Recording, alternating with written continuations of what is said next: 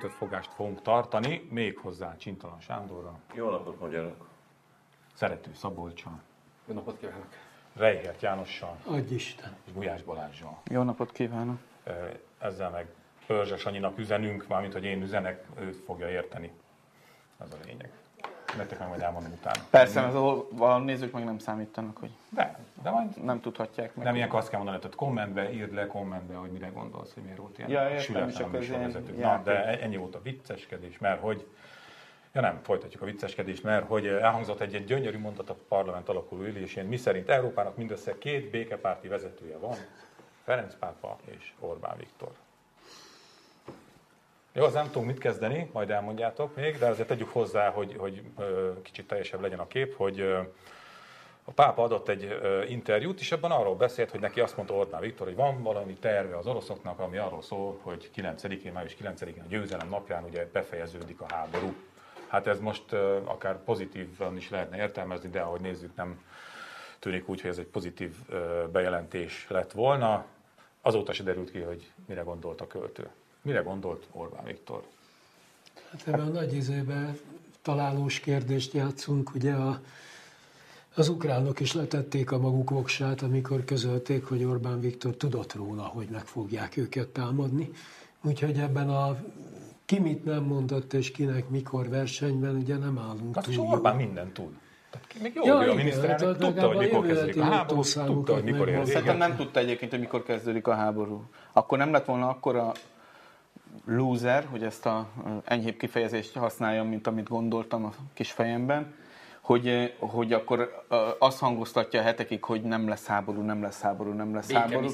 És békemisszión jár, ami sikeres is volt, ugye ő volt a jégtörő, aki feloldotta a nyugat és Oroszország között a, a, a hangulatot és a, a jeget megtörte, akkor, tehát akkor nem hangoz, tehát nem csinált volna magából hülyét, hogyha tudta volna, hogy háború lesz, akkor el, elalibizta volna ezt az egészet. Az viszont érdekes, hogy feltéve, hogy a pápa igazat mond, már pedig én nekem az a tapasztalatom, hogy, hogy általában igazat szokott mondani, és ez elhangzott ezen a beszélgetésen, akkor Orbán Viktor tájékoztatta-e vajon a NATO-beli szövetségeseinket erről az információról, ha volt egy ilyen információ, hogy május 9-én történik valami, akár az, hogy vége lesz a háborúnak, illetve tájékoztatta-e azt az orosz agressziót elszenvedő Ukrajnát, akik ugye ennek az egésznek a kárvalótjai?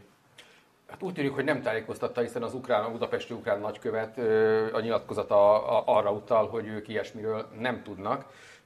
Ugyanakkor azt teszünk, tegyük hozzá, hogy azért ez a május 9-e időpont, tehát akkor valami történni fog, valami bejelentésre készülhet Putyin, azért az már elég régóta uh-huh. köztájon forog, tehát ezt nem, nem a, a pápa közléséből hallottuk először mi sem, tehát ilyen értelemben, igen, új, új, új. Tehát, hogy ez, ez, ez, ez, ez ennyiben nem feltétlenül újdonság. Azt is tudni, tudhatjuk viszont, hogy Orbán Viktor ugye nem csak a háború előtt, amikor Moszkvában járt beszélt Putyinnal, ugye akkor hozzávetőleg 5 órán keresztül tárgyaltak egymással, és nyilván azt nem fogjuk megtudni valószínűleg sohasem, hogy pontosan miről, hanem ugye a választás után is volt, amikor a nemzetközi sajtótájékoztatót tartotta néhány nappal később Orbán Viktor, akkor ugye ott egy beje, az, az, azt is elmondta, hogy előzőleg ő telefonon értekezett Putyin elnökkel. Az életszerű, hogy ott esetleg ilyen utalás elhangzott. Na jó, de hát Macron 5 percenként beszélt Putyinnal. Tehát minden, volt egy időszak, minden nap úgy azzal kezdődött, hogy megint felhívta. Jó, de Macron nem találkozott a Szent. Azt, Azt akartam mondani, hogy Macronra nem hallgathatunk, Orbán Viktor az orákulum, a dolgok úgy vannak, ahogy ő mondja.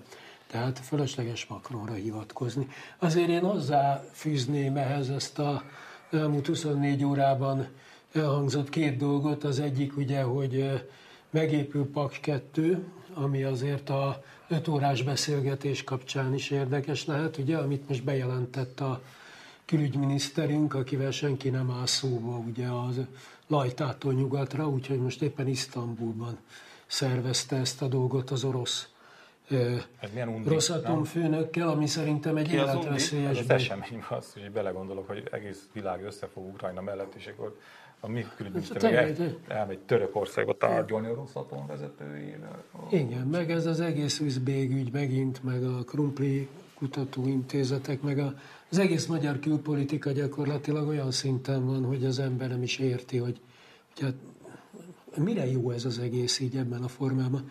Hát ennél többet már akkor sem tarthatnának magyar. Kétharmadra jó. Hát, Igen, non-stop. Okosat mondtam, Sanyi? Úgy van. Na, Erre jó. Tehát a, a, a sztori az, a, az ide szól. És hát itt van a mi Viktorunk, aki baromi fontos emberek társaságában tölti az idejét, és egyébként meg orákulum. Hát ennyi. A, a, amúgy eh, mennyire vicces ez a, a helyzet. Eh, Ugye 12 év óta másról se szól a magyar belpolitika, mint a szuverenitásunk megépítéséről. A szuverén Magyarország. 12 év után sikerült elérni, hogy ez a szuverén Magyarország eh, politikai mozgástere eh, hát igencsak beszűkül. És erre ez a találkozó, a Rosszatommal főnökével folytatott találkozó egészen nyilvánvalóan feltette az íre a pontot. Mert nálam ugyan, hogy két külön kérdés van Paks 2-vel kapcsolatban. Az egyik, hogy kell-e az atomenergia, ami egy értelmes vita, de az kell-e, hogy az oroszok építsék. Úgy, hogy a finnek ugye most mondták Hát vissza erről, a igen, saját ez lett volna a következő mondatom, hogy ugye a finnek persze meg fogják építeni az atomerőművet, csak hát nem, az, nem a rossz atommal fogják. Részben egyébként nem csak politikai okokból, hanem végül is Oroszország gazdaságilag, mint kereskedelmi partner hosszú-hosszú időre leírta magát, ami egyébként egy katasztrófa, mert hogy egy bölcsembert idézek, éppen tegnap hallgattam, igaz, hogy nem is politikus, ugye ez a undorító, fertelmes globális világ azért ellentartotta a nacionalista háborús tébolyoknak. Ez az egyik dolog. A másik Ezt ki, dolog, ki mondta, tessék mondani? Én? Majd megmondom utána. Ja. Jó, megmondom, Lakatos Péter, a Magyar oh. Gyáriparosok Országos Szövetségének A elnöke. A Videó- videótonos, igen. De egyébként ez így van. Hát, amúgy tudjuk, csak néha ugye annyira belegabolyodunk eh, azokba, azokba a felszínes dolgokba, amelyeket ide lökelnénk a politika. Tehát e- amúgy tényleg most érdekel engem, hogy Túri Kovács Béla mit mond. De most komolyan. Aki a, Ne, akinek most a, nem kritikaként mondom, Pista, érted? Eh, Mindenki erről Vicces, beszél. vicces Jó, de, de most hogy, hogy úgy, úgy, Siralmasan vicces. úgy, hogy A Turi Na, Kovács azért Béla, az- akinek az egyetlen politikai teljesítménye az, hogy Tordján Józsefet hátba szúrta a Fidesz felkérésére, és ezért most már a, kimatekoztam, a hatodik ciklusában kapja a Júdás pénzt. Na, hihetetlen. Na, de a lényegre visszatérve dobjuk. Té- Tényleg nem is érdemel. Bánom, hogy a nevét egyáltalán kiejtettem a De számot. látod, nem ügyesen kikerült. A, igen, igen, igen, igen. Egyébként... A Sanyi eh, cseh kettőt nézte. Most uh, kezdek a fejembe összeállítani egy listát, ami csak persze magán, Jaj. ha úgy tetszik, egy önkielégítés, már abban az értelemben, hogy, Ajaj. hogy nem fogom a nevüket kiejteni Ilyen a 10 számon. 14 évesen Mert annyira az ember. Azt akartam még ehhez a dolghoz hozzáfűzni, hogy azért komolyan eh, tudta-e, vagy nem tudta, meg ki tudta, ki nem tudta. Volt egy krimi annexió, sőt volt egy grúz háború. Egy ilyen katonai csapást, mint amit az oroszok elkövettek most Ukrajnával szemben, azt nem egyik napról a másikra találták ki. Hetekkel, hónapokkal ez, előtte fölvonult orosz hadsereg az ukrán határon. Az amerikaiakon röhögtünk. Folyamatosan röhögtünk. Meg a britteken folyamatosan röhögtünk. Már aki. Az, hogy mi röhögtünk, azt én még csak lenyelem. De azért mondjuk például egy miniszterelnök, vagy egy ország vezetője mögött egy őrült komoly apparátus van. Külföldi hírszerzés, titkosszolgálatok, kutyafüle. Hát a legkevesebb, hogy azért, azért tartjuk őket, hogy több információjuk legyen, és valószínűleg nyilvánvalóan tudták. Azt nem tudták legfeljebb, hogy mikor kezdődik. Jó, nem biztos, Sanyi, ugyanis a francia hírszerzés is benézte ezt, a brit meg az amerikai nem. A brit meg az amerikai nyilvánosságra is hozta egy részét annak, amit a hírszerzői beszereztek, de például a francia hírszerzés, amivel amit egy picivel komolyabb szervezetnek gondolok, mint a magyar, az is benézte. Jó, figyelj ide, nem tudjuk, mit tudunk? Most már tényleg ezeket a dolgokat, hogy mi tény, meg mi nem tény, nagyon, nagyon, nagyon, nagyon, nagyon mélyen kell. Leváltották a francia... És ebből, és azt mondták, hogy ezért rúgták ki. Ebből az éget a világon nem következik számomra semmi. Jó. Eh, Annyi következik, hogy kirúgták a francia hírszerzés főnökét. Slussz. Jó. De hát azért most, amikor, eh, eh, ha úgy tetszik, civil, eh,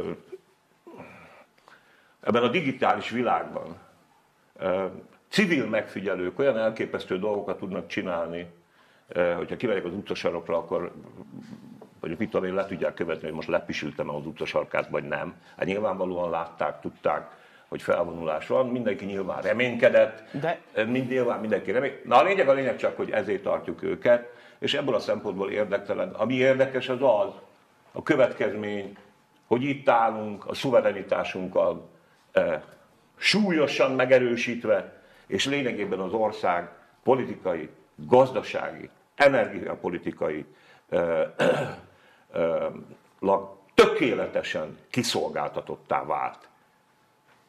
Egyszerűen föl sem vetheti azt a kérdést, hogy az oroszokat kitolja innen. Jó, mondok egy másik aspektust. Ö, Kárpátalján most már bombákat ö, bo- robbant az orosz ö, hon, hon, honvédség. honvédség. A Fidesz hívőknek, akik ugye nagyon szeretik Putyin elvtársat, meg a, meg a putyini rendszert, meg Oroszországot, legalább most nem kezd el fájni, amikor az oroszok már a kárpátaljai magyar területeken lövöldöznek? Nem, mert Ez Menzer nem fáj? Tamás, a külgazdasági és külügyminisztérium tájékoztatásért és Magyarország nemzetközi megjelenésért felelős államtitkára azt mondta, hogy ez a támadás is azt igazolta, hogy milyen jól döntött a magyar kormány, amikor nem szállt. Én nem a politikusokról beszélek. Ez a, a, a, a, ez a, ez a nyilatkozat azt ezt jelenti, kapják. hogy a, a magyar kormány bizonyos értelemben a saját sikerének tekinti azt, hogy most Kárpátalján ez történt. Nem tudom máshogy értelmezni, hiszen gyakorlatilag egy ilyen diadalittas, hogy milyen, milyen, mennyire igazunk van, ez is azt igazolja. És ez azért vérlázító egyébként, mert megint csak teljesen világos, hogy kire kell most dühösnek lenni. Tehát mégis ki az, aki a kárpátaljai magyaroknak a, most már mondjuk ki a, a testi épségét is, az, az életét is veszélyezteti, az Putyin, és a Putyin Oroszországa, hiszen ö, nem hiszem, hogy bármi is igazolná, akárki szállít egyébként fegyvert, nem tudom, csináltad, hogy ilyen, ö, a Kárpátaljára lövöldözzenek az oroszok, és mégiscsak ugye ne felejtsük, hogy ki az agresszor, és azért kell ilyen nyilatkozatokat tenni, hogy még ilyenkor is arra legyenek, az ellenzék legyenek dühösek, hogy hú, bezzek, hogyha ha most fegyvert szállítottunk volna, akkor mi történt volna? Akkor is ugyanezt történt Az volna egyébként, ami anélkül is megtörtént, hogy oroszok oda lőnek. Azért lőnek oda, mert ők megtámadták Ukrajnát, De nem és el az, volt akarják a, foglalni. nem az volt a duma, hogy éppen azért nem szállítunk, hogy majd a kárpátaljai magyarokat megvédjük, hogy, hogy Hát igen, de ez a ők biztonságban stratégiai nyugalom oda vezetett, hogy, hogy, hogy, megtá, hogy, hogy, hogy most már ők is ennek a konfliktusnak a azt, azt részesei. próbálta valószínűleg elmondani, hogy ha Mármint átengedik, Mencer? igen, hogy átengedik a fegyverszállítmányokat, akkor ezeket a konvojokat már korábban megtámadták volna az oroszok ö, mi a Mi a Kárpátalján. franca különbség? De megtámadták most is. hogy a most hal meg, vagy egy hónappal ezelőtt? Mi a különbség? Hm, Hát egy Hát hónapig nézi a napot. Meg, hogy a, tehát, a Viktoristen hívei számára Viktoristen nem tévedhet. Ez érvényes a 3 millió választójára is, és érvényes a sajtójára Szerintem is. 3 millióra Tehát- nem érvényes egyébként, ebből egy, egy másfél millió a hívő. Lehet, mindegy, nem hiszem, hogy lényeges ez a szempont, de a lényeg az, hogy A jövőre nézve azért lényeges szerintem. Orbán Viktor minél nagyobbat téved, annál nyilvánvalóbb, hogy igaza van. Így működik Ja. a Jó, de a, engem a- nem érdekelnek a hívők. Engem, engem a maradék érdekel, János. Balázs, hogy, Ne annyit, hogy ne felejtsük el, amit egy perce mondtam, ugye, hogy a külgazdaság és külügyminiszterünk Isztambulban bejelenti, hogy a Paks 2 ugye mégis a Rosszatommal bet, együtt megépül. Ezzel egyidejűleg bejelentik azt is, hogy majd megvétózzuk az Európai Unió orosz gáz döntését, mivel gyakorlatilag megint eljutottunk oda, ahol már egyébként a tél végén a választások előtt is tartottunk, hogy az az érzésem, hogy az Orbánék úgy gondolják, hogy át fog költözni az ország egy másik bolygóra. Gyakorlatilag mindenkivel összeveszünk, mindenkivel fasírba kerülünk, egymásnak ellentmondó döntések jönnek a kormánytól, és mindennek tapsol a nép jelentős hányadát, többséget kaptak egy hónapja. Tudod, mi ebben a borzasztó, amit most szóba hoztál? Az, hogy aki egyébként a szankciós politikát akadályozza. Teszem hozzá, nyilvánvalóan a szankció nagyon fáj. Annak is fáj, aki alkalmazza. De aki a szankciós politikát akadályozza, a, a háború eszkalálása, a háború Annyival többen halnak meg. a háború elhúzódása és eszkalációja mellett van. Keretbe tesz minden olyan törekvésnek, amelyik nem vérrel akar fizetni. Ha a szankció nem fog működni, ami nyilván nagyon nehéz ügy, még akkor is, ha az amerikaiak lehet, hogy dögre fogják keresni magukat, de itt háború van, és minket fenyegetnek. És, és a kárpátaljai magyarokból már eddig is földön futott, sikerült csinálni. Akárki fog nyerni, egy csoport biztos nagyon rosszul fog járni. Ezek pedig a kárpátaljai magyarok. Az már tuti, akár lesznek a háborúnak a vége. szóval aki a szankciót nem támogatja, az a háborút támogatja és a vért. De ezt egyszer már Meg eljátszottuk az erőszakot. a történelemben, legalább egyszer eljátszottuk a történelemben, nem? Hogy utolsó csatlós maradtunk, azért, hogy minél később érjenek oda a szovjetek a német területre, azért hagytuk a saját városainkat lerombolni. Budapestet. Hát maradjunk abban, hogy ez annyira érvényes szerintem, hogy pokolian hasonlítanak a mostani idők a 1938 utáni évekre, hol ebben, hol Hát abban pokolian hasonlítanak, és a pokoli szót nagyon is helyén valónak érzem. Tehát a, az emberek nem nagyon tudják, de 39, eh, 44 márciusban, amikor bevonult a Wehrmacht, akkor a derék magyarok jelentős hányada nagyon örült abból a megfontolásból, hogy ezek legalább megvédenek minket a bolsevik rémtől. Hát nem minősítem, ugye, hogy ez mennyit ér, de hát körülbelül ilyen, ilyen elképzelések vannak a honfitársaink zömének a fejében az Orbáni politikáról, Ugye nekem, mint eh, keresztény embernek különösen fájt, amikor az Orbán ugye ezzel a plakáttal nyert, hogy a, őrizzük meg Magyarország békéjét és biztonságát. Ugye, és ebben az összefüggésben ez tökéletesen érvényes volt a Szentírásnak arra a kitételére, ugye Pál apostol egyik levelében, hogy amikor azt mondják, hogy békés biztonság, akkor tör rájuk a veszedelem.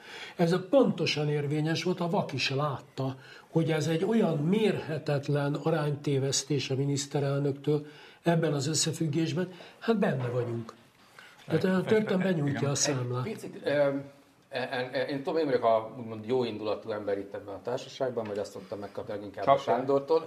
Ö, Bagarja a béke igen, igen, ebben, ebben az értelemben. És azt gondolom, hogy persze, amit most a kormány tesz, az azért is súlyos probléma, meg súlyos felelősség terheli érte, mert ide minden nap számít. Tehát, hogy mit, de én, én, én lehet, hogy tévedek, de én azt érzem, azt, azt gondolom, hogy azért azoknak igazuk lehet, akik azt sejtik, hogy azért ez a fajta politika azért sokáig nem fenntartható. Tehát most a Szijjártó most azt mondta a Rosszatom vezetőjével, hogy na akkor Paks 2 megépül. Én szerintem nem az utolsó szó ennek a beruházásnak az ügyében. Most azt most hagyjuk is, hogy egyébként már ez, ennek a beruházásnak már azért, hogy mondjam, magasabb szinten kellene állnia legalábbis az eredeti tervekhez képest. Lassan már meg kellett volna épülnie, de hát azt tudjuk, hogy hogy gyakorlatilag még egy kapavágás nem történt. Tehát amikor azt mondja, hogy egy új szakaszba kerül, akkor az elég vicces De a rossz kijelentés embere benyújtotta, hogy mit kérnek. Jó, Kérik az értem, engedélyeket, értem, és itt van a, azért folyamatosan jönnek olyan hírek, persze ezt a kormány cáfolja, de itt azért a puhítás nyilván megy, hogy azért nem biztos, hogy lesz vétó, majd, majd meglátjuk. Magyarország azért teszi ilyen magasra a, a mért- lécet, hogy bizonyos engedményeket ki tudjon csikarni. Egyébként már most elutasított javaslatban, amit az olajembargót illeti, már kicsikart engedményt, hiszen azt mondták, hogy a Másfél Magyarország, illetve a. MOL az még másfél évig tud na, orosz olajat ugye vásárolni, ami egyébként egy barom hatalmas versenyelőny is lenne Magyarországnak, meg Szlovákiának és inkább a molnak. De én azt gondolom, hogy most, amit még látunk, az még a, ez még a negyedik Orbán kormány, amit most, amit most látunk. Ugye azt, hogy mi lesz az ötödik Orbán kormány, ö, az, annak még a, lehet majd találgatni, talán beszélgetünk is erről, hogy mit- ki, ki lesznek a miniszterek, milyen strukturális átalakítások várhatók. De én azt sejtem, hogy egy szép lassú politikai korrekció is ö, ö, előfordulhat ebben, aminek az lesz persze a lényege, hogy olyan alkukat kell kötni, hogy a kormány arcvesztés nélkül tudjon úgy hátrálni bizonyos álláspontokból, hogy azért ezt ne, vegye, ne nagyon vegye észre a, a, a közönség. Tehát itt nem azt kell most figyelni, hogy a kommunikáció mit mond, vagy a propaganda mit mond, majd megint csak azt kell nézni, hogy mik lesznek a cselekvések, és ezt már láttuk egy csomó esetben, hogy az Európai Parlamentben is, hogy bizony a fideszes képviselők megszavaznak olyan javaslatokat, amelyek hát finoman szólva ellentétben állnak a, a, a kormányzati propagandának a, az állításaival. Ez már a kampányban is így volt. De annyit ad mondja, hogy teljesen igazad van, Szabolcs, hogy eh, tiszteletre méltó a jó indulatod a Egyébként ez, ez, ez nem jó, hogy a kormány csinál, az puszta számítás félreértés ne essék. Ne, nem, de azért annyit engedj meg, hogy eh, hétről hétre eh, világosabban kirajzolódik, hogy Brüsszelben a magyar mozgástér minden héten szűkül. Tehát, hogy lehet, hogy ez a negyedik Orbán kormány, de hogy olyan dolgok, tehát mondjuk a halottnak a haja nő, most olyan az Orbán kormányzat, tehát ez még az előző vége, és nem az újszülött, amelyik majd rózsaszín lesz, és édesen fog bügyögni, hanem azt akartam mondani, hogy a, a, a héten is volt olyan történés, amelyiknek az volt a veleje, emlékszünk, hogy a parlament hallani se akar Magyarországról. Ezt egyelőre becsomagolják még udvarjasan, de az Európai Parlamentben Magyarországnak a, hogy mondjam, az ázsiúja az zéró. Az, onnan már nincs hova süllyedni. Tehát de folyamatosan szorítják lejent, meg a bizottságot, meg a tanácsot, és mindenkit arra, hogy a magyarokkal fejezzék be a kapcsolatot. Mindig mindennél van rosszabb, de egyébként, ha már ezt a választási plakátot, megengedsz még három mondatot, Pisti? Ha már ezt a választási plakátot mondtad, és az ellenzékről mit is állította a kormány, meg a CÖF, meg a, meg a, meg a Fidesz kampánya? Azt, hogy ugye háborúba akarják vinni a gyerekeinket, a fiainkat. Hát most a Fidesz, hogyha jól értem, illetve a Fidesz legalábbis egyik főideológusa, az nem csak a fiainkat vinné háborúba, hanem a lányainkat is. Ugye Schmidt Mária azt mondta a héten, illetve azt írta a héten a méltán színvonalasnak ismert moszkvai srácok felületén, hogy, hogy hát be kéne vezetni a, újra a sorkötelezettséget, nem csak a férfiaknak, nem csak a férfiaknak, hanem a, a nőknek Jó, is. De, de a kormány mondta, hogy nem. Viszont még egy kicsit az energetikánál maradva nézzétek, mit találtam, azt mondja, hogy négy éve hangzott el ez, majdnem napra pontosan. A lényeg az, hogy a Romániából amerikaiak által kitermelt gáz Magyarországra érkezik majd, és ezzel az orosz gázmonopóliumnak Magyarországon egyszer is mindenkor a vége van. A szükséges importnak felét, több mint felét képesek vagyunk nem orosz forrásból behozni Magyarország területére. Na, Orbán ki mondta? Viktor. Orbán, Orbán Viktor, Viktor. Tényleg pont majdnem napra a Viktor Isten hívei azok semmit sem hajlandók tudomásul venni abból, hogy Orbán Viktor önmagának sorozatosan és stratégiai kérdésekben ellent mond. Mindig az utolsó parancs az érvényes. Tehát most éppen az, hogy mi nem tudunk leválni az orosz izéről, négy éve az volt a stratégiai terv, hogy szépen leválunk, hogy lazítsuk a függésünket. Ugyanez volt ugye a csecsen háború idején egyértelmű volt, hogy Moszkva agresszor, ugye 2008-90 Orbán Viktor a rá jellemző következetes gondolatmenettel levezette, hogy Putyin Oroszország egy agresszor, most meg az összes ember azt magyarázza, hogy milyen derék emberek. 98-99, nem 2008-2009 csecsen. Igen, de lehet akkor a Bruce az a Bruce volt, az szerintem 2008 Minden évtizedben megtámadunk Azt valakit. akartam mondani, hogy ez, nekik ez nem akad. Én be akartam volna fejezni az előző gondolatot, szóval oké, okay, és mit Mária ezt mondja, a kormány azt mondja, hogy nincs ilyen terv, de hogyha mondjuk egy ilyen kijelentést tenne egy ellenzéki politikus, hogy hát be kell vezetni a sorkötelezettséget, micsoda kampány indulna mm. erre felhúzva? Vagy? Na jó, de Schmidt már nem politikus. Tehát itt akkor mondhatják ja, azt, hogy ő csak úgy ja, magának gondol, elmélkedett. Igen, de azért igen. ezt jól lehet elkérni ennek a fogadtatását. Jó, hát ezt gyorsan elmondják Még van egy pont annál ennél az ügynél, amit a Sándor mondott, az, az egy kulcsfogalom ez esetben azért a szuverenitás. Ugye a kormánypolitikája is erre van felépítve, és ugye amiket most hallunk, leginkább Szijjártó Pétertől, de mástól is, hogy Magyarország mennyire ki van szolgáltatva az orosz energia, ö, energiának, hogyha ez, ez megszűnne, akkor itt napokon belül nem tudom milyen katasztrófa lenne. Ezzel gyakorlatilag azzal kérkedik, hogy mi nem vagyunk egy szuverén ország. Na most én persze tudom, hogy nem olyan egyszerű ez a, ez a kérdés, de de miközben azt látjuk, hogy Szijjártó ugye mit mond a, a Rosszatom vezetőnek, vagy mi, mi, mi, mit jelentenek be Paks 2-ről, ekközben egyébként a Telex egy elég hosszú anyagot közölt arról, hogy egyébként csendben, titokban a Palkovics László féle minisztérium az hogy próbálja előkészíteni a leválást az orosz energiáról. Tehát, hogy most lázasan keresik egyébként az alternatív lehetőségeket. Kérdés elsőt én azt gondolom, és most jó indulattal, hogy a kormány korábban is keresett ilyesmit, de itt ennek volt egy politikai gátja. És én, és én azt gondolom, hogy most sokszor mondja akkor már ilyen válsághelyzetben, hogy szokták ők mondani, hogy kanyarba kell előzni. Na most azok az országok előznek a kanyarban, akik nagyon gyorsan meg tudják ezt szervezni maguknak, mármint hogy a, az, az a függés, amiben vannak Oroszországtól, azt attól minél jobban szabaduljanak. Ugye a németek egészen jól állnak ebben, a lengyelek már régóta dolgoznak ezen és jobban állnak. Magyarország most itt, itt nagyon lemaradni látszik ebben, és ez bizony egy szuverenitás probléma. De mi a politikai oka szerinted, te mit gyanítasz? Hát az orosz kapcsolat, hogy... hogy De mi az orosz kapcsolat? Tehát csak nehézséggel jár. Megvetéssel, de nehézséggel. ez most még azért most nem, nem a mostani helyzetről beszélek, ez az el, el, Elmúlt tíz 12 évről. De akkor nem volt olyan nagy megvetés azért emiatt, hogy mi, tehát azért az kezel. Én nem csak, a, de az azért orosz kapcsolat nem csak az energiáról. az De, az- de az orosz kapcsolat nem csak az energiáról szól, és a németek minden esetben elítélték politikailag, ha agresszorként lépett fel Oroszország, bár, bármilyen politikai kérdésben ö, ö, hajlandóak voltak elítélni Oroszországot. Tehát a mi ö, ö, politikai kapcsolatunk Oroszországgal nem csak az energiáról szól, Ez meg nem biztos, csak az persze. üzletről, hanem sokkal mélyebb dolgokra. Hát egy kémegyetemet ide raktunk be Budapest belvárosába. Két bankot. azt, a Az is kémegyetem lesz, az, az is az, lesz. más, de az, az egy másik autokrata rezsim. De annyit enged meg el, Balázs, hogy, a, hogy stratégiai gondolkodás. Románia és Lengyelország stratégiailag gondolkozik, jóval több mint tíz éve igyekszik le- nélkülözhetetlenni tenni magát a NATO katonai szervezetében. Miközben Magyarország igyekezett, eh, hogy mondjam, tüske lenni a köröm alatt, hogy a miniszterelnök urat idézzem én is. Ugye mi vagyunk a bota külők között, stb. ilyeneket mondott februárban, emlékeztek, hogy az Európai Unióban mi gátoljuk a... Mi vagyunk a zsíros kenyér, nem a zsíros tudom micsoda, igen, igen, ugye, hát sikerült, sikerült stratégiailag a legrosszabb helyzetbe lavíroznunk magunkat, mert az amerikaiaknak azok lesznek fontosak, ahol nekik kiépített bázisaik vannak. Magyarország nem tartozik ide, tehát azért végül is mindjárt tudjuk, hogy jelenleg Magyarország a NATO számára kizárólag a légtere és egy-két repülőtere miatt fontos. Különben Magyarországban zárójában Nem hagyjuk a téve a. Tessék? Nem hagyjuk le a WC ülőkét, középen nyomjuk a fokrémet. Nem. Igen.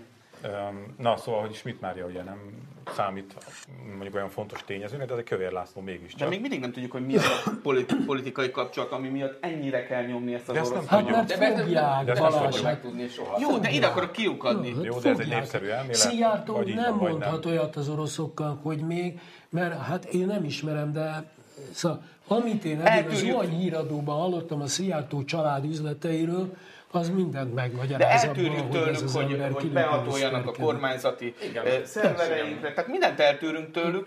Igen. Akkor mi az egyetlen logikus magyarázat, hogy ö, miért van szükségünk erre a rossz, ö, ö, abúzív viszonyra, hogy egy ö, ö, ö, personális... Van olyan, amikor az életben az ember úgy sodródik egy ilyen helyzetbe, hogy nincsen, és akár egy ország is lehet. Stockholm Miután a magyar identitáspolitika arra épül, hogy küzdünk a nyugattal, és rohad a nyugat. A keleti nyitás túlhajtotta önmagát. És aztán egy idő után csapdába vagy zsákutcába? Tehát ez is lehet. Én nem Vagy Moszkva szindróma. én, én, én nem, Túltolták a biciklit, erről beszél ö, a tehát, tehát ugye Nincs ilyen egyébként, hogy túltolták a biciklit. Hát ha, jaj, még nem látjuk a végét. Hát De persze. vagy túltolták, vagy, vagy eltolták a biciklit. Fontos. De Szerintem Pisti, vedd már fel napi rendet a bicikli kérdést. Tényleg annyira izgalmas most. Folyó nélkül Kö, de... kövér, kövér, hagyd, hadd olvassam fel. Kövér László. Igen, Igen, szép igen, gondolat, mert László. Ezt azért hallottuk már egyszer-kétszer, de mondjuk ilyen, ilyen nagyon rossz orosz ö, ö, propagandista magyar oldalakon, meg, meg tudom én, a kocsmába záróra előtt egyel körülbelül, azt mondja, hogy ami, ezt Kövér László mondja saját száját, a, ami Ukrajnában történik, sokat megállapítása szerint, amivel hajlamos vagyok egyetérteni, valójában nem orosz-ukrán, hanem orosz-amerikai háború és előcsatározása egy amerikai-kínai geostratégiai összeütközésnek. Szóval ez nagyon népszerű fideszes körökben ez a itt Amerika a bűnös. Tessék, Kövér László. Rossz, Megmondtam. rossz híre van. Na, Nem csak fideszes körökben népszerű ez. Ja, ez Egyébként túl, túlmutat ez egészen elképesztő. Ugye ezért szeretem például ezt a, lett a kedvenc szavam, a, a, most már ezt néhányszor említettem, a de. Ugye Oroszország az agresszor, de. Az amerikaiak ezt csinálták, meg azt csinálták, meg egyébként is.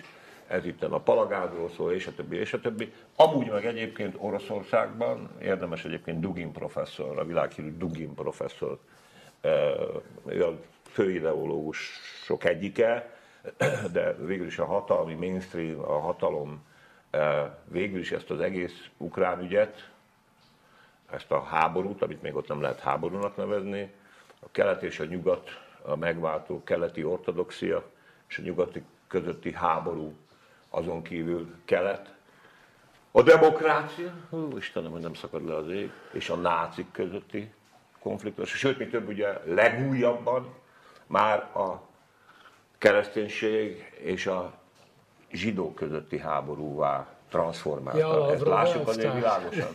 És ezek azért hívószavak ebben az országban, a mi kis hazánkban, jól megdoglozott előzmények után, Nogdacu, ugye azért hat darab náci bekerült a parlamentbe. Úgyhogy nem lehet csodálkozni, hogy most a kövért ebben az értelemben nem minősítem, hogy ezek termékeny talajra hullanak kövérnek a szavai. És ő is, mint nagy stratéga vonult be a magyar politika Egyébként történetbe. szerintem ő, ő kivételesen azok közé tartozik, akik komolyan gondolja ezeket a hülyeségeket. lehetséges, igen. De itt már Putyin az áldozat, nem? Tehát ez már Hogy? Persze, persze.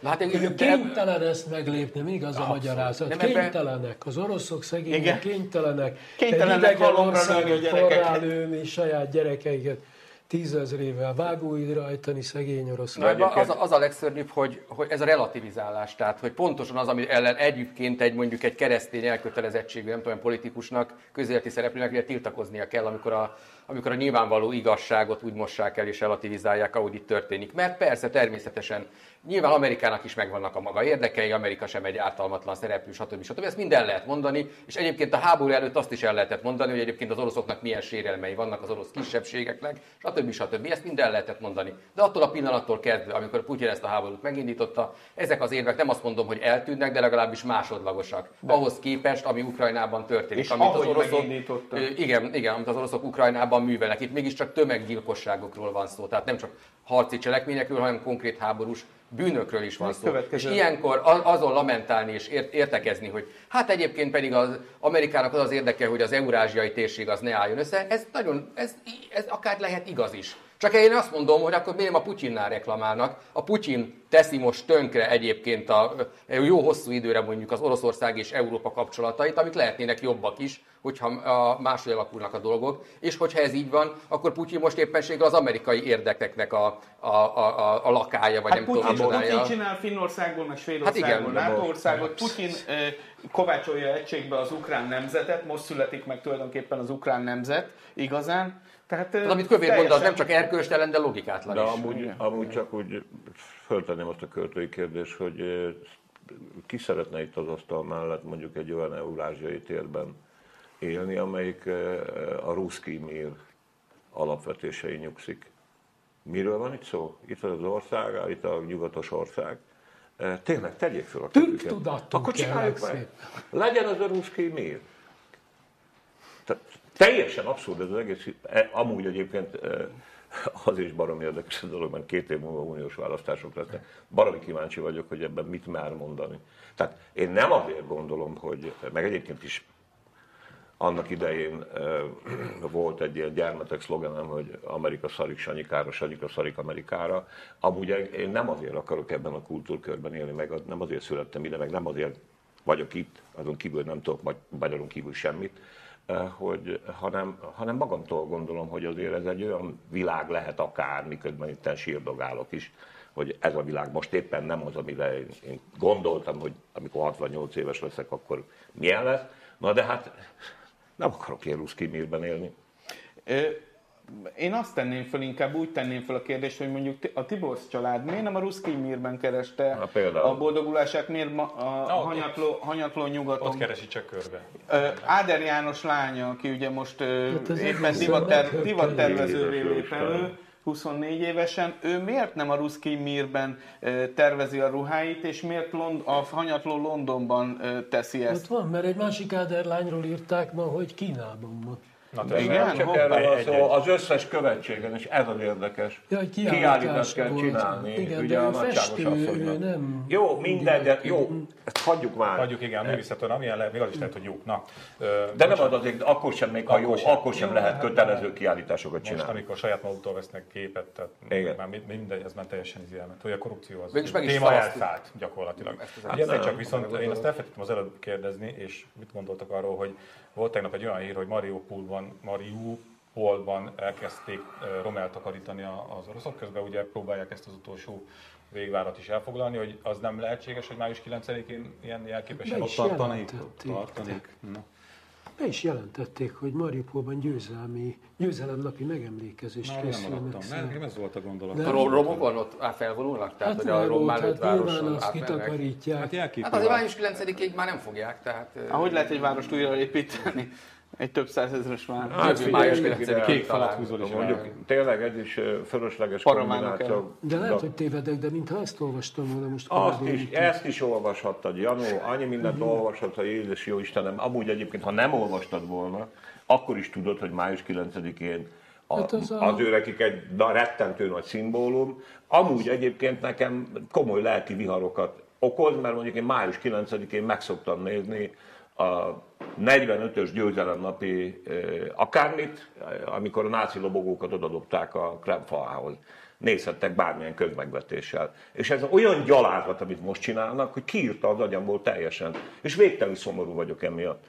Egyébként az orosz kultúra miatt is, mert nekem az oroszok nem ezt jelentették, az összes szörnyűséggel most együtt. És, az a, és most se, persze. És hogy egyébként úgy retrospektíve, Ugye azt gondolom, hogy az eléggé közismert, hogy mondjuk még az az őrült Sztálin se vetemedett arra, hogy az atomfegyverrel fenyegetődzék. Sőt, mi több, a kínai-orosz konfliktusnak az volt a veleje, hogy a maói kiszámolták, hogy egy rendes atomháborúval elintézik a kapitalizmus, mert ők olyan baromi sokan vannak, Fel. hogy túlélik. A Sztálin azt mondta, hogy nyert. És e, amúgy egyébként ugye az is tényszerű tény, hogy, hogy a Balti-tenger fölött e, ilyen e, atomfegyver bevetési gyakorlatot tartottak az orosz Tehát ez már a finneknek, meg a svédeknek szól. Csókolom, az Isten áldja meg. Azért Igaza van a bödöcsnek. Putyin a nyelv. Ja. Annyit hadd kérjek mindenkitől, hogy van egy verse Revicki Gyulának a Volkov temetőben című, azt olvassa el mindenki, mert nagyon hasznos. A Volkov temetőben Revicki Gyula. Jó. Szóval, hogy ugye Köver László nem csak úgy megszólalt, hanem annak apropóján szólalt meg, mert uh, ismét módosul a alaptörvény, tizedik eset fog ez így előfordulni, uh, és hát ugye most az van, felolvasom, hogy mit a, a, miért van erre most szükség. Az alaptörvény legújabb módosítása arra ad lehetőséget, hogy a szomszédos országban felmerülő háborús helyzet, fegyveres konfliktus vagy humanitárius katasztrófa esetén a kormány veszélyhelyzetet hirdethet. Mert hogy megint ugye ez a igazolás ennek a történetnek, hogy nagyon gyorsan kell, hatékonyan kell, nagy már a, a Szabolcs, A Szabolcshoz kapcsolódik az, amit most felvetettél. A Szabolcs jó hiszemű, és reménykedik, és vágyvezérelt. És összekapcsolódik Schmidt Mari, meg ez is egyébként. Aki figyeli, hogy mi történik most a NEN bugyain, új mitológia, hogy is mondjam, az eddigi mitológia megerősítése zajlik. A nyugattal való konfliktus, a szakítás, a szuverenitás, a harcosság, és a többi, és a többi. Egyébként meglepő racionalitással, ugye láttátok a, talán mondjuk például, érdemes ezekre azért odafigyelni a Békés Marcinak az interjúját a Partizánban. Mm. Ugye, hát de számtalan, ezek, ezek a gondolatokat, ezeket forgatják, zsebkönyveket csinálnak, kiadványokat szülnek, az intézményeket besattolták, a dolog arról szól, hogy egyedül vagyunk, és hogy a világnak vége, és Orbán Viktor az, aki itt ezt a békét a maga szuverén módján megalkotja, és ezt, a, ezt az álomvilágot, ezt tovább építgetik, és ha adott esetben szükség van, akkor majd fognak erőszakot is alkalmazni. Kizártnak tartom a konszolidációt, Szabolcs. Ja, persze. Kizártnak. Kizártnak. Mert amúgy meg majd egyszer a, mit tudom én, a 30-40 százalékos inflációra valamit mondani kell. A 11. alkotmánymódosítás. Tiz, most a tizedik van, ugye? Jól számolom? Jubileum. Én, én ezzel kapcsolatban csak csupán annyit jegyeznék meg, hogy azért furcsa egy klíma van ebben a Kárpát-medencében, nem? Hogy itt a Kárpát-medencén belül a gránit az ilyen takony szilárdságú. Jó, hát a kedvencünk na, ma, ha jól emlékszem, a hetedik alkotmánymódosítás volt az, amelyik hatályon kívül helyezte a hatodik alkotmánymódosítást, ugye? Na, az a kedvencem. Tudjátok, hogy a kétszintű bíráskodási rendszert az Unió között, hogy na, az biztos nem, és akkor hatályon kívül kellett helyezni. Szegény, szegény nagynényémnek annyi gyógyszert szedett már ott a élete vége felé, hogy volt egy olyan gyógyszer, ami a többi gyógyszer mellékhatásait mérsékelte. Igen, igen, igen. Hát ez, Ez valami ilyesmi Hát őszintén szóval nem tudom, hogy az életem végén járok-e Pista, de én is benne vagyok már ebben. a Hát most erre mit mondjak egy ilyen parádés után? annyi, annyi, annyi megjegyzést hadd tegyek itt az előzőekhez, hogy én sem arra gondolok, hogy itt valami fajta konszolidáció fog bekövetkezni, mert alapvetően az egy, egy pozitív eh, dolog lenne. Én pusztán azt eh, feltételezem, de még egyszer mondom, ez majd ki fog derülni pár hét, pár hónap múlva, hogy kinek van ebben igaza, és simán nekem, téve, akkor majd erről megbeszélünk, akkor ezt el fogjuk ismerni. Általában. Nyilván, nyilvánosan elismerjük, hogy, hogy a politikai racionalitás azért nem tűnhet el teljesen, akármekkora Az felhatalmazás van. Nem, nem, nem. Tehát az, az a fajta, amiről beszélsz, hogy itt teljesen egyedül maradunk, és mindenkivel ab- abba, abban a közösségben, amihez még papíron mégiscsak tartozik Magyarország, az szerintem nem jó ennek a kormánynak, és van egy, egy nagyon kemény korlátja is ennek Miért az nem jó? egésznek, hogy az, azok, azokra a pénzekre igenis az Orbán Viktornak szüksége lesz, az, az, nem az a sok ezer milliárdra. És ezt viszont az látszik, hogy az Unió már csak úgy nem fogja odaadni. 60 puszta megvan már. Azért engedd meg, Az megvan, igen. hogy a, a három alkalmat hadd mondjak, tehát 1815 óta süllyedt Jaj, Magyarország, ez az én abszolút vasbiztos történelmi véleményem. Háromszor sikerült Magyarországot olyan helyzetbe lavírozni, hogy a általad elképzelhetetlennek titulált helyzet létrejöjjön, hogy egyedül maradtunk 1849-ben, 1918-ben, 1944-45-ben, most is sikerülni fog. Nehogy valaki És azt mondja, hogy ezt a lehetetlen ne tudjál megcsinálni Orbán Viktor. Nem maradtunk Meg. Igen, igen, csak a, a, annak a vége mind katasztrófa lett Hát azért. az az a egyik legjobb. hozzá. Na, ez a- ez És, az, és az őket is elsodorta. De ö, most is harmad, Csak az, hogy harmadik, nem őket, hanem sem. harmadik utaznak változatlanul, harmadik utaznak, sőt Kárpát-pedencei, izé, valami külön, nem tudom micsoda van. Amúgy meg, bocsáss meg, őket nem fogják. Nehogy azt higgyétek, azért ne legyen illúziótok. ők jobb helyre fognak menekülni, ha balhé lesz, mint mondjuk annak idején Kossuth Lajos, meg Rákóczi, meg Három Hogyne, hogyne, időpontból hogyne, kettővel hogyne, a Végtelen nagyvezető De nem vagyunk egyedül, hát itt van mellettünk Marine Le Na, jó van, oké, Itt van mellettünk nem, már nem, Balázs, Robert Fico. Nem, most már ezt befejeztük, De mert már hogy- körbeértünk. Visszaértünk oda. Ám de, ám de, ám de, ám de. Ö, Arról nagyon sokat beszéltünk, hogy a Kásler miniszter tevékenységének hát milyen szintű kritikája volt az, amikor Pintér Sándor alá rendelődött ugye a járvány idején az egészségügy, és hát úgy néz ki, hogy ez lehet, hogy most már így tulajdonképpen tehát, hogy, hogy, hogy formába is lesz öntve. Tehát, hogy az új kormányon belül még az is előfordulhat, hogy a belügyminisztériumhoz fog tartozni az egészségügy, ami mondjuk végül csak egy, egy apró pici karaktermódosítás, vagy bélügy minisztérium, és, Látom, nem beszéltünk a- a Facebook oldalon. és nem beszéltünk a veszélyhelyzetről. Azt most visszakanyarodtunk oda, tehát hogy, hogy akkor most megint meghosszabbíthatják tulajdonképpen egészen addig, is fogja. amíg tart az ukrán konfliktus. De még utána is. Amíg az Orbán rezsim lesz. Na jó, szóval egészségügy. egészségügy. Egyik, a másik egészségügyel kapcsolatos, hát ez nem hír, hanem folyamat, hogy ugye azzal, hogy véget ér az egyik veszélyhelyzet, azzal megszűnik a felmondási ö, tilalom, és hát az előzetes felmérések, hát kutatások alapján elég sokan gondolkodnak pályaelhagyáson, aztán majd meglátjuk, mert ez nem szokott ez a pályaelhagyás ilyen egyszerű lenni, majd kiderül, hogy valóban lépnek-e vagy sem. Szóval, hogy mit, mit várhatunk attól a, a pintéri egészségügytől? Rend lesz. Én annyit hagyd mondjak, hogy a határozott véleményem, hogy 1990-től mostanáig, tehát az elmúlt 32 évben az egészségügyet két ember vett, tudta vezetni, olyan értelemben, hogy valami történt benne, és hogy mondjam, egyre a kettőre jutott. Ez a két ember Súrján László volt 90 és 94 között, és Szócska Miklós 2010 és 14 között. Az összes többi ciklusban egynél több egészségügyi vagy népjóléti miniszter volt, és mindegyikben volt valami káosz. Ebben a kettőben nem volt. Én azért tulajdonképpen örültem, amikor meghallottam, hogy Szócska Miklós megpróbálja reaktiválni Orbán Viktor. Ez a Pintérre vonatkozó kitétel nekem azt üzente, hogy Szócska Miklós nem áll kötélnek. Amin nem csodálkoznék, mert Hát nem, volt, nem volt túl boldog abban a négy évben egyébként. Hát igen, egyéb így van, de hogy a magyar egészségügy olyan káosz előszobájában van, amit már valószínűleg senki nem mer felvállalni, akinek Pedig Szócska Miklós. tényleges Hogy rendbe tenné. Szócska Miklós azt az egészségügyet?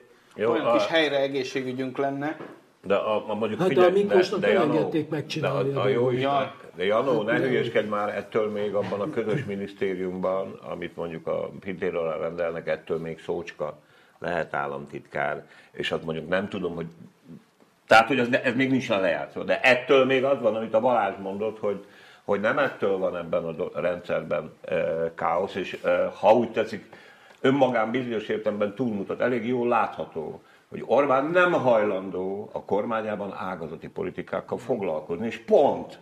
Meg nem is, Ezek menjenek ott izébe, majd a Pintér ezt lerendezi. nem is célszerű, hogyha a kormányülésen ott ül valaki, aki egy területnek a szószólója, mondjuk egy környezetvédelmi miniszter. Nem szereti Orbán Viktor, mert akkor jönnek a kérések, meg a nyomások. Jó, mindegy. Ez a struktúra annak idején ezért épült így föl. Ugye felismerte, hogy túl kell lépni ezen a tükörreferatúra rendszeren, ezeket a balhékat játsszák le a miniszterei odalent, ha egyébként meg jár a száj, akkor segbe rúgva. Pintér meg egy, egy, végül is a maga módján, egy adott rendszerben kitűnő végrehajtó, pont egy parancsuralmi rendszert kell csinálni, pont. És ráadásul, ráadásul mentesül vagy látszólag, vagy egyelőre elég egyértelműen mentesül a, a maga az egészségügy a politikai vitáktól, és úgy csöndben hagyj jegyezzem meg, nagyon örülök, hogy szóba hoztad egyébként magát ezt a dolgot, mert hogy ugye azért a mindennapi valóság is. Én nem tudom, hogy nektek föltűnt-e, vagy én egy kivételezett személy vagyok. Hát az Bár nem vagyok statisztikailag reprezentatív. Ennyi covidos uh, ismerősöm, uh, mint amennyi most van, soha nem volt. A, legnagy, leg, a legkeményebb, egészen olyan, mit tudom én, most felhívott egy barátom, aki egyébként az, az ország egyik legkiválóbb DJ, és meséli, hogy egy héttel ezelőtt nem akarták beengedni a klubba, ahova fellép, fe, meghívták fellépni, mert maszk volt rajta. És hát, hogy milyen szörnyű a sors egyébként. Komolyan mondom, motozás Micsoda egyébként DJ? Igen, nem akárki. Nem akárki. Dévényi Tibi bácsi? Na meg kap... Uh, azt mondtam, hogy kiváló. Nem, nem. Tényleg ne szórakozzunk már ezzel a istenit nekik. Uh, testi motozásnak akarták alávetni, nagy nehezen beengedték, és mit áll Isten? Elkapta. El is kapta, az egész család elkapta, mentem volna ma az OTP-be, fölhívott a és mondja, hogy amúgy az egész család OTP, OTP annyira dühös vagyok, hogy ez valami értetlen, covidos, az ABC-ben nincsen feltöltő ember, meg a spár, elképesztő, mert megszűnt a Covid, mert úgy döntött a politika, szerintem az egészségügyet alárendelték a Rogánnak, meg a Iszének, meg a Pintérnek. Hát heti, És az- heti, heti, heti, egy jelentés lesz, ugye? Az, Tehát a annak, hogy ebben koncepció van, mármint a, a, annak, hogy pisztolytáskás emberek legyenek az egészségügy élén, és hogy, en, tehát, hogy ez a kívánalom, hogy pisztolytáskás emberek legyenek, annak ellentmond ugye mai hír, amikor fölveszük a műsort, hogy valószínűleg civil honvédelmi miniszterünk lesz, tehát leváltja, vagy hát le, nem jelöli újra egészen pontosan az eddigi Benkő Tibort. Benkő Tibort Orbán Viktor, aki ugye pisztolytáskás volt, a következő miniszter meg legalábbis a HVG információi szerint pisztolytáska nélkülű lesz. E, Ehhez igen. mit szóltok, nem szóltok, semmit, menjünk tovább. Fantasztikus. Hát ugye ez, ez majd kiderül, hogy mi lesz, tehát ez Or- Or- Orbán Viktor agyában van leg, meg, legfeljebb, hogy pontosan ki lesz a miniszter, de ez valóban lehetett már hallani, hogy azért nem egyáltalán biztos, hogy Benkő Tibor marad. De visszatérve erre az egészségügy Pintér Sándor, a belügyminisztérium alá eh, kerül, azért ennek az is a logikája, hogy azt láttuk a úgynevezett járványkezelésnél, ami ugye egy politikai, kommunikációs járványkezelés volt, azért is lett az az eredménye, ami. És azért is gondolják az emberek arról, hogy sikeres, mert ugye nem a tényeken alapuló eh, kommunikáció folyt, ugye ebben finoman szólva. Eh, Szóval itt az volt a funkciója ennek, hogy gyakorlatilag a kórházakat azt egy ilyen egy ilyen közigaz, a közbiztonsági zárlat alá helyezték, ami azért volt fontos, hogy ne nagyon derüljön ki, hogy mi zajlik ezen belül. Most úgy tűnik, hogy úgy általában, hogy az egészségügyben mi történik, azt megpróbálják így, így, így egy kommunikációs zárlat alá helyezni teljes mértékben. És erre, erre nyilvánvalóan egy, egy egészségügyi szakminiszternél jóval alkalmasabb egy belügyminiszter. És egyébként persze a Sándornak abban tökéletesen igaza van, hogy igen, ez az ágazati típusú kormányzást Orbán Viktor nem szereti, mert nehogy már ö, egy olyan miniszter legyen, aki egyszer csak azonosul a saját ágazatának a problémáival. Egyébként most lehet, hogy kifotok az, de egyébként Hoffman Rózsa egyébként ilyen típusú államtitkár volt, aki ugye annak idején kiharcolta úgy, ahogy azt a pedagógus életpálya modellt, amit azóta ugye elinfláltak, meg tönkretettek, meg, meg A jó szócska, meg a jó Hoffman Rögtön utána elintézték. De már Akkor volt konszolidáció, Pisti. De ott az visszanézem, például. Most nem biztos, hogy minden mindenki tudja, hogy kifele az, oktatásra. A szócska tényleg jót akart. Igen, igen. Tehát, hogy itt azt nem akarja, hogy valaki az, az ágazatának a problémáival azonosulva, mint egy érdekképviselővé válva, mondjuk egy költségvetési vitába elkezdje verni Hát az én hogy kétszer annyi pénz kellene az egészségügynek. Muszáj beleszúrnom, mert egyébként teljesen egyetértek veled, hogy szerintem az igazán Akkor érdekes, de amit mondok, ez fontos lesz. Én örülök, ha valaki az velem igazán- egyébként, azt szeretem hallani. Az igazán érdekes mozzanat az elmúlt napokban az volt, hogy a nyugdíjasok egyik szervezete elkezdte magyarázni, hogy a nyugdíjasoknak a nyugdíjemelés nagyon kevés lesz, mert iszonyúan magasak az infláció a valóságos megélhetéshez szükséges dolgoknak a, az árában. És az, hogy a nyugdíjasok kezdenek lázongani, az, az érdekes. Ja. Na. Na, hagyjál már.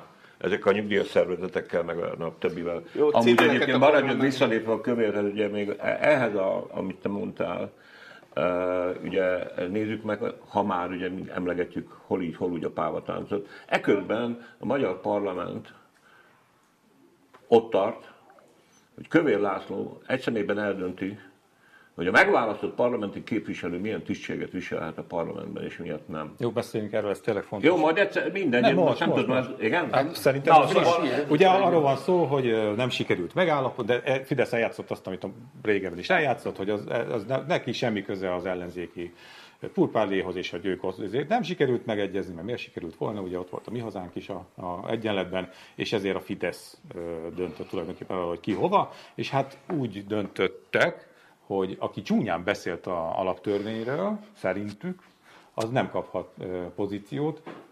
Ilyen volt ugye a Varjú László, aki a Népjóléti Bizottságnak lett volna. Igen, és, és, és Jám, Jámbor ex-kollega, ex-szakkollega is, ugye, aki Jámbor, régen még járt igen. hozzánk műsorba, újságíróként, szóval hogy ő se. Mert hogy ő jegyző lett volna, de azt mondták, hogy, hogy nem is tudom, hogy Állítólag meg a jegyzői közösség. jegyzői közösséghez nem, nem, meg, nem mélt, nem meg, nem tudom, Nem teljesen ilyen izé. Szóval, és, és ugye itt egy, egy rendszerváltás óta tartó iratlan szabály, hagyomány sérült, mert hát azért eddig az volt, hogy nem hisz az SDS-nek volt ilyenje, hogy nagyon vakarúztak, hogy a, a ú, hogy hívták a G, nagyné Macó Ágnest megszavazzák-e a lelnöknek, vagy sem, és nagyon vakarúztak, De hogy legyen. és megszavazták, és aztán a G nagyné Macó Ágnes egyébként teljesen korrektül vezette a parlament Tordján üléseket. Józsefet például bekussoltatta szegény. Na, hogy ö, ennek vége. Itt egy, egy, egy konszolidáció jegyében a Fidesz eldöntötte, hogy megbünteti. Minden áron meg akarja alázni a parlamentet egyébként, és ezen keresztül evidensen az ellenzéket. És ezt az egész históriát abba, a, abba, abba a mezőbe, abba a diskurzusba teri, belenyomni, beleerőltetni, hogy hát a parlamentarizmus az, izé, az túró, Cirkusz. Orbán Viktor. A politikai elit, különös tekintettel az ellenzékre, szarcseér, nemzetellenes, hazaellenes, áruló, és a többi, és a többi, és a többi. Hogy ez meddig vezet, én szerintem messzi, Szabolcs szerintem annyira. Én szerintem szükség szerint elvezet addig, ameddig szükséges, majd akármeddig. Amúgy is be van vezetve az a gyakorlat, én azt is teljes abszurdumnak tartom, hogy, hogy a házelnök büntethet. Teljes abszurdum. Teljes abszurdum. Ugye milliós büntetésekkel... Meg hova tovább, hova tovább, hova tovább korlátozottabb jogai vannak a parlamenti képviselőnek, mint egy állampolgárnak. De gondoljuk már meg. Tehát eh, a dolognak csak az, azért hoztam szóba, hogy eh, ingyen adom ezt a jó tanácsot a ilyen tisztelt ellenzéknek is, hogy jó lenne, hogy ha, ha úgy tetszik, holnap után tól mondjuk elvonulnának Malmrézába, legalább egy hétre, hogy azért a a keresztény hagyományoknak Lelki is egy lelki gyakorlatra, és egy-két hét az szerintem elegendő ahhoz, hogy kitalálják, még ha egyébként, a, hogy is mondjam, képességei tekintetében én meglehetősen szkeptikus vagyok, hogy ennek az egész rendszernek hosszú-hosszú áldozatos munkával hogyan lehet ellentállni és leváltani, mert uh, még ki is fogják őket fenekelni a parlamentbe, deresre fogják húzni őket a kupalacsarnokba. Szerintem ebben a sztoriban egyébként Jámbor története nem érdekes, mert az egy sima szivatása Jámbor Andrásnak. Hát ez undorító, érdekes, de pont azért hát érdekes. undorító, hát kész, de azon gyorsan túl tudsz lépni. Viszont ami izgalmasabb, az a Varjú, meg ki a másik, a.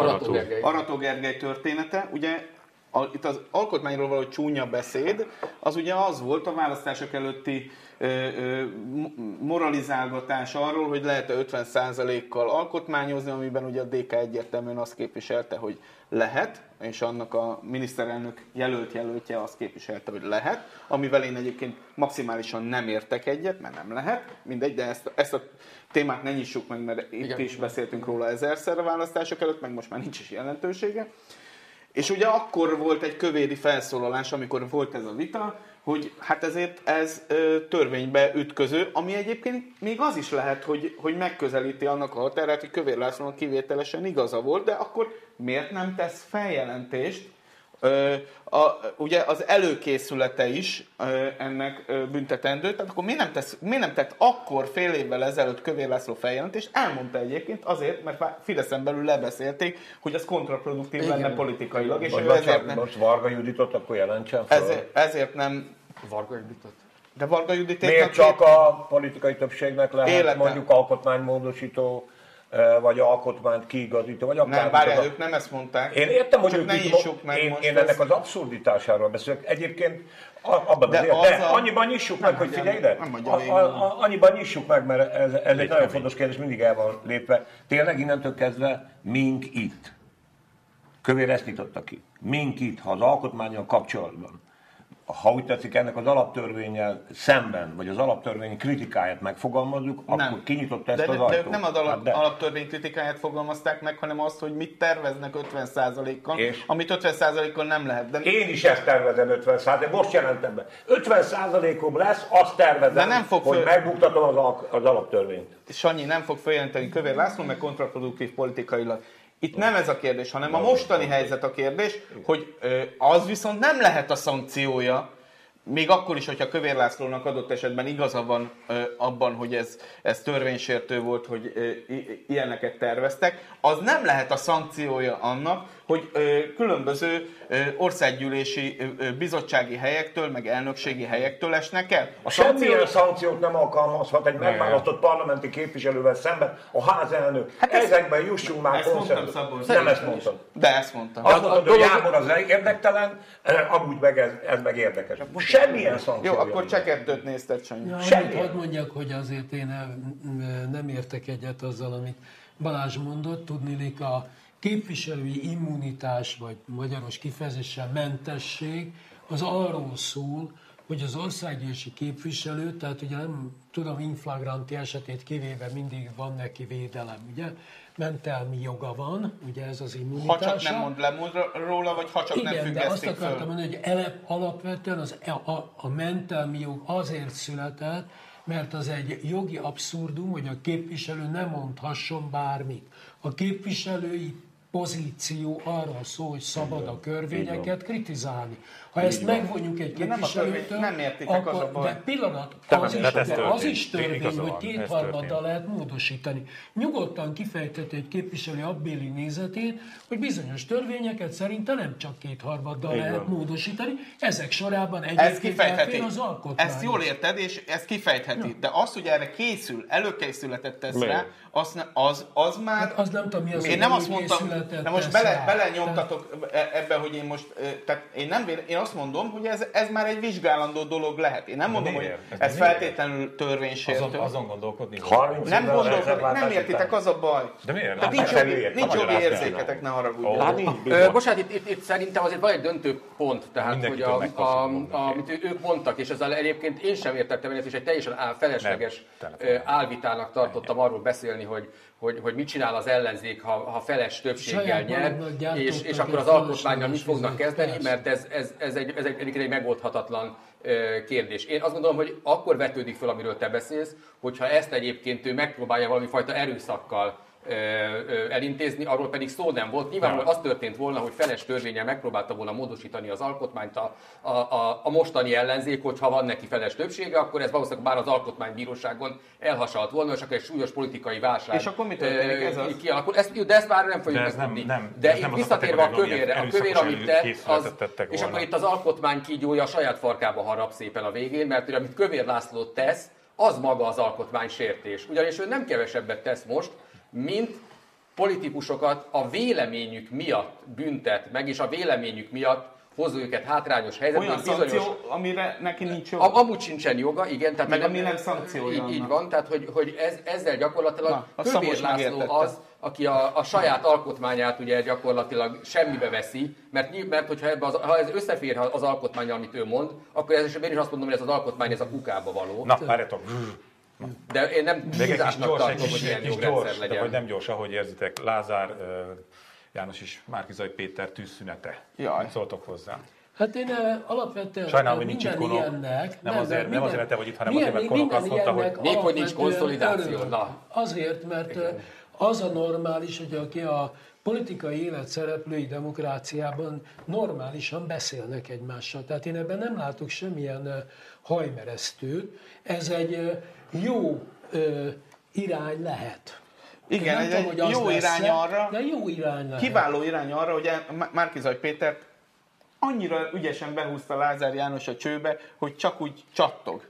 Na de Balázs, hát, hát Ö, e- érted, úgy- demokrácia van, úgy- hát a Márkizaj Péter... Tehát Márki-Zay nem Péter egy héttel azt, azt megelőzően, hogy Lázár Jánossal találkozik, meghirdeti az ellenállást, ilyen névvel, hogy az ellenállás, majd egy héttel később találkozik azzal az ellenfelével, akiről csúnyábbakat mondott, mint Orbán Viktorról. És, és nagyobb bűnözőnek, Mondjuk ez kölcsönös volt. bűnözőnek állította be, mint Orbán Viktort. Tehát, és Lázár János nagyon jól tudta, hogy ezzel, ezzel a találkozóval ő Márkizaj Péternek árt, és olyannyira, hogy a találkozón azt is elmondta, még hogy fokozza a helyzetet, hogy Márkizaj Péterrel való találkozójáról beszámolt a miniszterelnöknek is, aki örült neki. Tehát, tehát ö, Márkizaj Pétert én azt gondolom, nem biztos, hogy igazam van, általában ugyanúgy, mint a Sándornak, igen, hogy itt De jó, egy, szépen de jó egy ilyen műsor. a volt miniszterelnök jelöltet szépen behúzták a csőbe, és, és, és ez az ő tehát ő kár szenvedett ebben a politikai küzdelemben, van vagy ebben a politikai aktusban, Lázár János pedig győzelmet aratott. Tanulni kell a politikát. Csak ez- kettő. Szóval itt a, de az úgy van, ahogy mondod Balázs egyébként, ez hülyére vették most a Pétert. E, Egyrészt, másrésztről meg e, e, persze az emberek, ha egy módon rá beszélgessenek egymással. Én néha még például a kutyáimban is, de gondolom te is megpróbálsz beszélgetni, és időnként sikerül is valamiféle diskurzusra jutnunk egymással. Egy dolog biztos, hogy Márkizajnak inkább azt a dramaturgiai helyzetet kellett volna ennek függvényében végig gondolni, hogy egy, egyrészt ellenállást hirdet, másfelől pedig most Hódmezővásárhelyen polgármester. Én az ő korában most letettem volna ezt a ellenállást hirdetek, és foglalkozom a várossal. Uh-huh. Uh, amúgy se lehet egyébként ezt az országot mohácsokkal megváltani. Ez, uh, ez, ez eléggé nyilvánvaló. És az meg, hogy a város ne szenvedjen hátrányt egy politikai bűnöző, egy intellektuális, zseniális politikai bűnöző tevékenysége által, vagy eredményeképpen, amúgy Márkizaj Péter Hódmezővásárhely polgármestere, persze diszkutáljon az ördöggel is akár. Így van, én is azt gondolom, hogy itt, amit ő tett, az, az, az mint hódmezővásárhelyi polgármesterként értelmezhető. Egyébként ilyen minőségében is szólt a, a meghívás Lázár Jánostól. És egyébként pedig, hogy a, a Lázár János most mennyire húzta csőbe, mennyire nem, ez, ez egyébként konkrétan kiderül hamarosan szintén, hiszen három konkrét dologban állapodtak meg, nem tudom, az ipari park fejlesztését, meg ez azt mondta, volt három dolog, hogy ő segít abban, vagy kiárja a kormánynál, hogy azokat a pénzeket hódmezővásárhely megkapja. Elég hamar ki fog derülni, hogy ténylegesen megkapja a város Egyébként. vagy, vagy nem. Igen, de ha viszont megkapja, akkor azt mondom, hogy, hogy, hogy jó politikailag ö, ö, ilyen értelemben jó hír. Nem ez a, tehát hogy mondjam, ö, amikor van egy összességében egy teljesen abnormális, elviselhetetlen magyar közélet, és abban a, a közéletben vannak, van, van egy olyan pont, ami legalábbis látszólag úgy tűnik, mintha a normalitás szerint zajlana. A, nem vitatva azt, amit te mondasz, hogy igen, emögött persze mindig politikai számítás is van, ez esetben leginkább Lázár János részéről, mert azt gondolom, hogy Márkizaj Péternek most azért olyan nagy politikai mozgástere jelen pillanatban nincsen, akkor, akkor még ez is üdvözlendő, mint több, több mint a semmi. Egyébként felhívom a figyelmet, hogy Cserpalkovics András, a Székesfehérvár Fideszes polgármestere, aki azért viszont tényleg mindig kiszokott lógni így a Fideszes gyűlöletkórusból, tehát hogy ő ebben ehhez nem szokott csatlakozni, ő is például kifejezetten azt mondta, üdvözölte és normálisnak tartotta ezt a találkozót. Még egyszer mondom, hogy ez, ennek mekkora súlya és hogy mennyit ér, hogy Lázár János idézem, ez pontosan azon le, le lesz mérhető, hogy megkapja azt a pénzt Hódmezővásárhely, vagy nem kapja meg, vagy csak egy részét kapja meg, úgy fog ez történni. De két pályán focizik a Márkizaj, tehát azt én nem állítom, hogy majd egyébként nem fog kapni akármit is, remélem, hogy kap is a város, de ő most két pályán focizik, és most ezt a két pályát egyszerre befocizni in situ, rövid távon nem lehet. És a DK már le is csapta ezt a labdát, hogyha láttátok, hogy, hogy hát hogy képzeli azt Márkizaj Péter, hogy, hogy ezzel a bizonyos Lázár Jánossal, és akkor felsorolják, hogy miket mondott róla a kampányban, ezzel a Lázár Jánossal parolázik, stb. stb. Igen. Hát azért azt gondolom, hogy egy politikusnak azzal is kell foglalkozni, hogy megértsék a politikáját. Tehát egyik nap, másik nap azért így ebben a formában az túlmeredek. És akkor nem kell csodálkozni, hogy a választók azt mondják, hogy húzzunk már a faszba. Ejha. És itt az új magyar hang, Karácsony Gergely, nagy interjú, időgép melléklettel. De Karácsony Gergely... Az a történelmi mellékletünk. Igen, az a történelmi melléklet, bocsánat. Azt mondja, hogy most az önkritikának van ideje. Karácsony Gergely szerint vannak történelmi pillanatok, amikor nem érdemes nyerni. Hát ez, az ellenzék ezt 12 de éve. Ez, de ez fontos ez, hogy így elolvasni az egészet, nyilván ez, ez egy figyelemfelkeltő kiemelt gondolat, de már ezen is érdemes szerintem egy kicsit morfondírozni. Nagyon szépen köszönjük a figyelmet, és tök jó volt a mai Viszontlátásra. Viszlát. Csá. Melyhez hasonló? Csá, milyen fiatalos vagy, Sanyi? Ez remek volt, Sanyi.